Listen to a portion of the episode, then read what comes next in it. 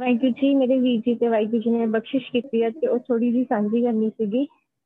ਵਾਹਿਗੁਰੂ ਜੀ ਜਦੋਂ ਮਤਲਬ ਅੱਜ ਮਾਰਨਿੰਗ ਅੰਮ੍ਰਿਤ ਵੇਲੇ ਉਹ 2:30 ਵਜੇ ਦਾ ਟਾਈਮ ਸੀਗਾ ਸਿਮਰਨ ਕਰ ਰਹੇ ਸੀਗੇ। ਕਹਿੰਦੇ ਇੱਕਦਮ ਸੁਰਤੀ ਲੱਗੀ ਔਰ ਮੇਰੇ ਪਹਿਲਾਂ ਤਾਂ ਹੱਥ ਸੁੰਨ ਹੋ ਗਏ ਇੱਕਦਮ ਹੀ ਜਕੜੇ ਗਏ ਜਿੱਦਾਂ ਦੋਨੋਂ। ਤੇ ਉਸ ਤੋਂ ਬਾਅਦ ਕਹਿੰਦੇ ਮੇਰੀ ਜਿਹੜੀ ਜ਼ੁਬਾਨ ਸੀਗੀ ਕਹਿੰਦੇ ਉੱਪਰ ਤਾਲੂ ਨੂੰ ਲੱਗੀ ਬਹੁਤ ਜ਼ਿਆਦਾ।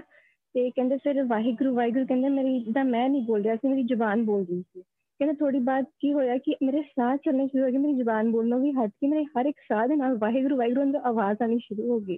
ਤੇ ਆਵਾਜ਼ ਵੀ ਕਹਿੰਦੇ ਇਦਾਂ ਸੀ ਕਿ ਅੰਦਰ ਗੂੰਜ ਰਹੀ ਸੀ, ਕਹਿੰਦੇ ਮਤਲਬ ਬਹੁਤ ਆਨੰਦ ਆ ਰਿਹਾ ਸੀ ਮੈਨੂੰ ਤੇ ਕਹਿੰਦੇ ਪੂਰੇ ਮੂੰਹ ਦੇ ਵਿੱਚ ਜਿੱਦਾਂ ਨਾ ਪੂਰਾ ਗਿੱਲਾ ਗਿੱਲਾ ਹੋ ਕੇ ਦਾ ਬਹੁਤ ਜ਼ਿਆਦਾ ਜਿੱਦਾਂ ਅਹ ਕਹਿ ਲਓ ਕਿ ਭੱਜ ਜਾਂਦਾ ਹੁੰਦਾ ਸਲਾਈਵਾ ਟਾਈਪ ਤੇ ਕਹਿੰਦੇ ਪੂਰਾ ਮੂੰਹ, ਆਪਾਂ ਤਾਂ ਅੰਮ੍ਰਿਤ ਰਸ ਹੀ ਕਵਾਂਗੇ ਉਹਨੂੰ, ਕਹਿੰਦੇ ਪੂਰਾ ਮੂੰਹ ਭਰ ਗਿਆ ਮੇਰਾ ਤੇ ਕਹਿੰਦੇ ਮੇਰੇ ਅੰਦਰ ਸਿਮਰਨ ਚੱਲੀ ਗਿਆ ਚੱਲੀ ਗਿਆ ਚੱਲੀ ਗਿਆ ਤੇ ਕਹਿੰਦੇ ਪਰ ਮੈਨੂੰ ਪ੍ਰਕਾਸ਼ ਨਹੀਂ ਹੋ ਰਿਹਾ ਸੀ, ਮੈਨੂੰ ਹਨੇਰਾ ਮਤਲਬ ਅੰਦਰ ਸੀਗਾ, ਬਹੁਤ ਘੁੱਪ ਹਨੇਰਾ ਤੇ ਅੱਖਾਂ ਵੀ ਪੂਰੀਆਂ ਅੰਦਰ ਤੱਕ, ਮਤਲਬ ਜਿੱਦਾਂ ਕਹਿੰਦੇ ਕਿ ਖਿੱਚੀਆਂ ਗਈਆਂ ਤੇ ਵਾਹਿਗੁਰੂ ਜੀ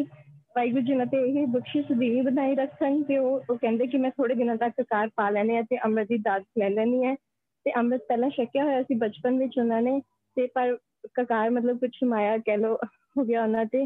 ਤੇ ਉਹਨਾਂ ਨੇ ਕਕਾਰ ਵਗੈਰਾ ਉਤਾਰ ਦਿੱਤੇ ਸੀਗੇ ਤੇ ਹੁਣ ਦੁਬਾਰਾ ਤੋਂ ਗੁਰੂ ਸਾਹਿਬ ਜੀ ਦੇ ਪੂਰੀ ਤਰ੍ਹਾਂ ਜੁੜੇ ਨੇ, ਉਹਨਾਂ ਤੇ ਬਖਸ਼ਿਸ਼ ਬਹੁਤ ਜ਼ਿਆਦਾ ਹੋ ਰਹੀ ਹੈ ਤੇ ਵਾਹਿਗੁਰੂ ਜੀ ਐਵੇਂ ਬਣਾਈ ਰੱਖਣ, ਸ਼ਹੀਦ ਸਿੰਘ ਵੀ ਉਹਨਾਂ ਦੇ ਕੋਲ ਆਉਂਦੇ ਨੇ ਤੇ ਵਾਹਿਗੁਰੂ ਜੀ ਉਹਨਾਂ ਨੂੰ ਆਪਣੇ ਨਾਲ ਜੋੜ ਕੇ ਰੱਖਣ ਸੰਗਤ ਦੀ ਅਰਦਾਸ ਕਰੇ ਤੇ ਉਹਨਾਂ ਦੀ ਫੈਮਿਲੀ ਨੂੰ ਵੀ ਪੂਰੇ ਨੂੰ ਅੰਮ੍ਰਿਤ ਦੀ ਦਾਤ ਦੇ ਦੇਵੇ।